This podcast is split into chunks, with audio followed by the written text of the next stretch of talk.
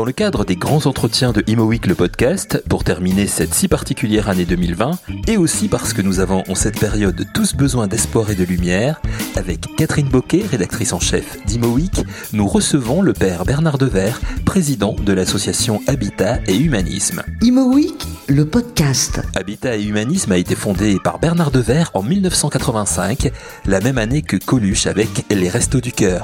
Ces deux associations sont-elles nées d'un même élan Bernard Dever nous raconte. Alors, il s'est créé pas mal en fait euh, d'associations à ce moment-là qui sont de lutte contre les situations de, pauvreté. Alors c'est vrai que avec Coluche, ça a été aussi quelque chose d'extrêmement fort. Ça a donné d'ailleurs un amendement. Ça a été toute une fiscalité qui s'est mise en place pour aider en fait les associations qui allaient euh, s'investir pour reculer des situations tout à fait difficiles. Et donc, euh, d'une certaine façon, on a aussi profité finalement euh, de, de l'impact médiatique euh, qu'il y avait.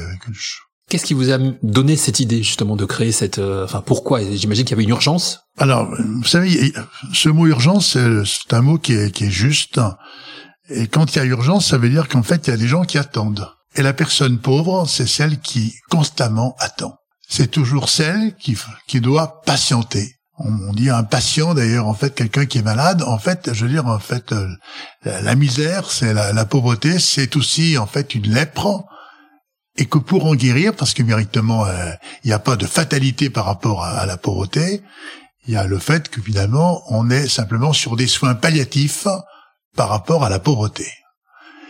Et donc cette urgence euh, j'entends bien votre expression alors c'est vrai que construire, c'est pas vous que j'apprendrai, c'est que naturellement il faut du temps, il faut beaucoup, beaucoup de temps. Mais reconnaissons qu'on ne se presse pas beaucoup, en fait, pour en fait euh, essayer de trouver des réponses plus plus rapides. On voit d'ailleurs qu'en fait, euh, on est condamné à des situations, en fait, euh, on est presque mis au banc des accusés parce que lorsqu'on construit du social, et surtout si on construit comme Habitat Manis du social dans des quartiers qui ne sont pas sociaux, pour faire en sorte d'éviter cette ghettoisation. Alors euh, il y a des recours, il y a en fait euh, des difficultés pour euh, obtenir en fait ces permis. Il faut du temps, trop de temps. Et ce temps, cette forme de temps qu'on met, c'est une forme de mépris à l'égard des populations fragilisées. Du temps pour construire, du temps pour bâtir, mais le temps fait souvent défaut quand il est question de populations défavorisées, de populations fragilisées. Du coup, pour Habitat et Humanisme, de par son fonctionnement, se pose la question du financement. C'est ce que Catherine Boquet a voulu savoir auprès de Bernard Dever. Alors justement, pour aller plus vite et pour euh, faire plus en faveur du logement, parce que le logement, c'est quand même un outil essentiel pour euh, pour tout le monde, hein, c'est incontournable. Euh, vous avez créé Habitat Humanisme, vous avez créé une foncière et vous levez. Alors là, je vais un langage très financier, très immobilier. Vous levez des fonds auprès de l'épargne populaire pour acheter ou réhabiliter des, des logements et des immeubles qui ensuite seront loués à des personnes. Alors l'épargne solidaire, en ce moment, est-ce que c'est toujours d'actualité? Est-ce que c'est plus compliqué? Et comment vous faites? L'ADN d'Habitat Humaniste, c'est deux intuitions, c'est de dire, un, arrêtons de, bâtir euh, et de construire dans des quartiers euh, qui sont des quartiers qui n'accueillent que des populations pauvres, avec les ghettoisations que cela donne, et on vient de le voir dans le cas de cette crise sanitaire, finalement des gens qui sont condamnés à une situation de promiscuité, avec des logements qui sont pas adaptés à des familles, etc. En fait, moyennant quoi, en fait, on a vu ce qui s'est passé, euh, c'est vraiment une vraie souffrance. On a d'ailleurs parlé, en fait, euh, très très justement, de quartiers perdus pour la République, hein, de quartiers perdus pour la République. C'est quand même assez grave. Enfin, je veux dire, en fait, ça veut dire qu'en fait, la, République, elle est une et indivisible. Bien non, en fait, il y a de tels abîmes qu'il y a des, des ruptures. Deuxième, donc, construire dans des quartiers qui ne, qui, faut ouvrir des portes là où finalement, jusque-là, elles étaient fermées. Comment construire? Pas, pas donc à partir en fait euh, non pas de discours, euh, non pas de dénoncer parce qu'en fait la démarche d'habitat humaniste c'est pas de dénoncer mais c'est dénoncer des propositions nouvelles, crédibles ça peut être une utopie, mais veillons à faire en sorte qu'il y, ait des utopies réalistes. Moi, j'aime bien le mot de Victor Hugo. Il dit en fait, l'utopie, c'est la vérité de demain. En fait, l'urgence, c'est une vérité pour aujourd'hui. Alors, cette vérité pour aujourd'hui, c'est la question en fait, enfin, c'est une vérité qui a commencé il y a 30 ans, C'est l'épargne, l'épargne solidaire. On l'appelait pas comme ça, mais l'intuition, c'était de dire qu'en fait, il devait y avoir des gens qui, en fait, qui, acceptaient d'investir, pas de donner, d'investir, et pas d'investir n'importe comment, c'est-à-dire de ne pas perdre leur argent, mais qui acceptaient en revanche de pas tant de demander des dividendes. Que le sujet pour eux, c'était le dividende, qu'est-ce que vous êtes capable de faire changer, comment ensemble nous pouvons faire changer une réalité sociale qui est tout à fait destructrice. Et donc, on a démarré avec une petite SCI. Elle s'est appelée 1515 parce que le premier immeuble, il était rue de Marignan.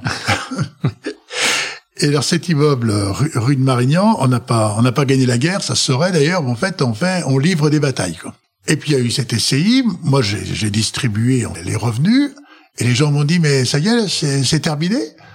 Non, non, euh, on va faire autrement. On va vous aider. Et, bon, et, et finalement ces revenus, on va les réinvestir et on va poursuivre. Et ainsi qu'on est arrivé à 200, 300, 300 personnes. Là, il y a eu un coup de sifflet. On nous a dit non, mais attendez, Bercy nous a dit mais vous êtes vous êtes fait de l'appel public à l'épargne. Et donc, euh, faire de l'appel public à l'épargne, ça demande, en fait, à l'époque, c'était la, la COB, la Commission des opérations de bourse, vous devez avoir un visa. Si vous n'avez pas de visa, vous revenez dans six mois, en fait, votre modèle, en fait, ça s'arrêtera. Bercy, toujours très, très encourageant pour... Très, très ouvert. Et donc, il y a eu la chance, en fait, parce que Habitameli, c'est une histoire que de rencontres de femmes et d'hommes euh, qui ont dit mais l'intuition elle vaut la peine. Donc c'est pas c'est pas Bernard Dever qui a réalisé en fait Habitameli, ce sont ces, ces femmes et ces hommes qui ont dit l'intuition ça vaut la peine de s'investir et qui ont apporté un savoir-faire et qui ont qui ont développé. Alors donc ça a été un banquier qui était lui euh, qui s'occupait précisément de de clients qui étaient qui est des entreprises importantes et qui avaient en fait qui faisaient de l'appel public à l'épargne il est allé présenter le dossier à la COB et en fait, il a obtenu le premier, le premier visa. Maintenant, aujourd'hui, on est à une quarantaine de visas avec ce qu'on appelle l'autorité des marchés euh, financiers. Au fond, qu'est-ce qui s'est passé dans euh, toutes ces dernières années, notamment depuis euh, une dizaine d'années? C'est l'aspect de la dimension. On parle beaucoup de sens. Hein.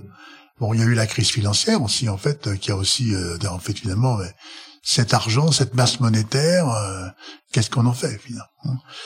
Et donc il y a quand même beaucoup de gens qui se disent est-ce qu'il faut toujours euh, finalement euh, investir sur le virtuel ou est-ce qu'il faudrait pas mieux tenter aussi d'investir sur du réel? Et donc ça a donné en fait une, un, impact par rapport en fait à ce qu'on appelle donc aujourd'hui l'épargne solidaire, la finance, la finance solidaire.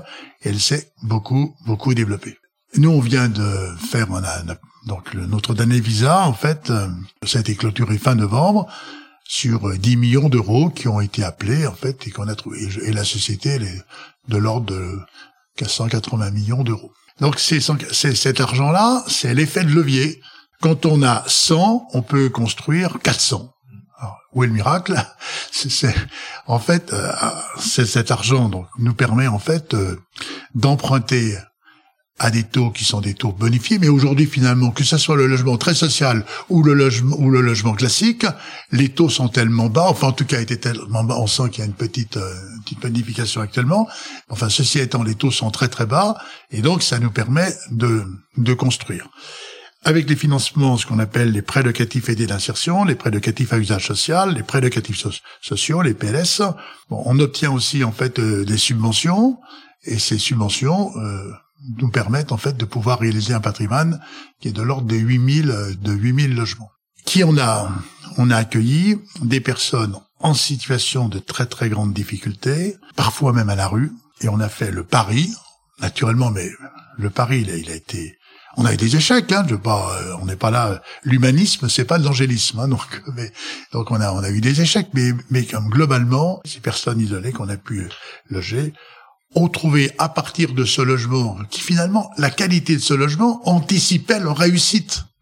Et, donc on leur a dit, de toute façon, il y a, une contrepartie, c'est-à-dire qu'il va y avoir de l'accompagnement, il faut que vous acceptiez l'accompagnement, qu'on va vous aider pour des problèmes de formation, etc. Et à partir de là, en fait, heureusement, sur ces 8000 logements, on a logé 35 000 familles. Et on a aujourd'hui un, patrimoine qui est un peu plus de 10 000, de 10 000 logements entre le locatif, c'est-à-dire des propriétaires solidaires qui nous confient aussi euh, leur logement.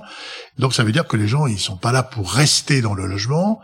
Et je pense d'ailleurs qu'en fait, ça doit être le, le logement social, c'est pas une fin en soi. Le logement social, c'est en fait un moyen Et on, voit ce qu'aujourd'hui donne ce, le logement, le, coût du logement est très cher parce que le foncier s'est beaucoup développé.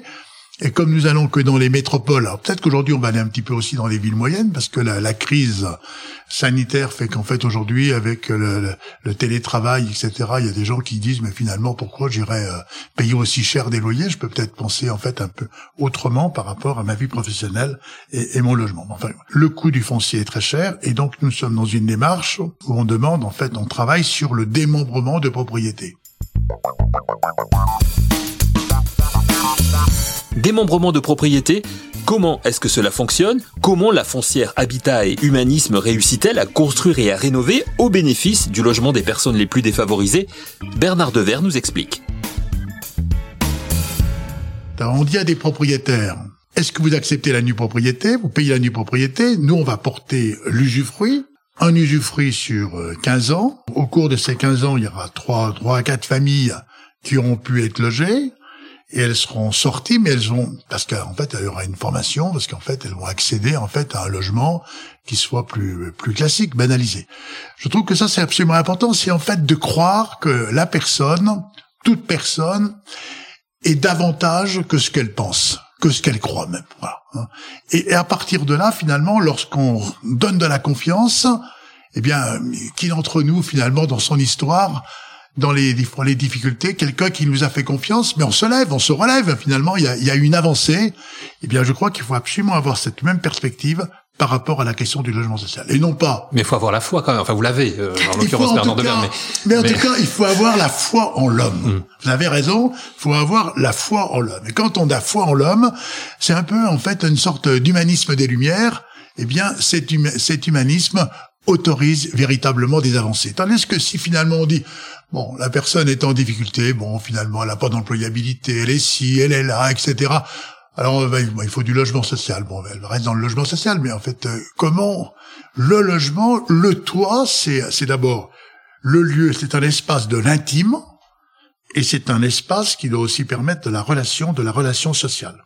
Mais pour autant qu'il y ait de la relation sociale, il faut que la personne, sur le plan intérieur, de son, intimité, elle découvre finalement qu'elle retrouve l'estime d'elle-même. Et donc le vrai travail d'habitabilisme, c'est à partir de la qualité de ces logements, à partir de cette économie solidaire, c'est aussi finalement un travail du réveil des talents. Alors il y a des gens qui ne le trouvent pas, et, ou ça veut dire aussi que nous, on n'a pas été capable de réveiller ce talent. Euh, hein, J'ai dit qu'en fait, il y avait aussi des échecs. On en a ces échecs. Vous avez un pourcentage euh, à, nous donner euh, au niveau des, des réussites et des échecs, par exemple?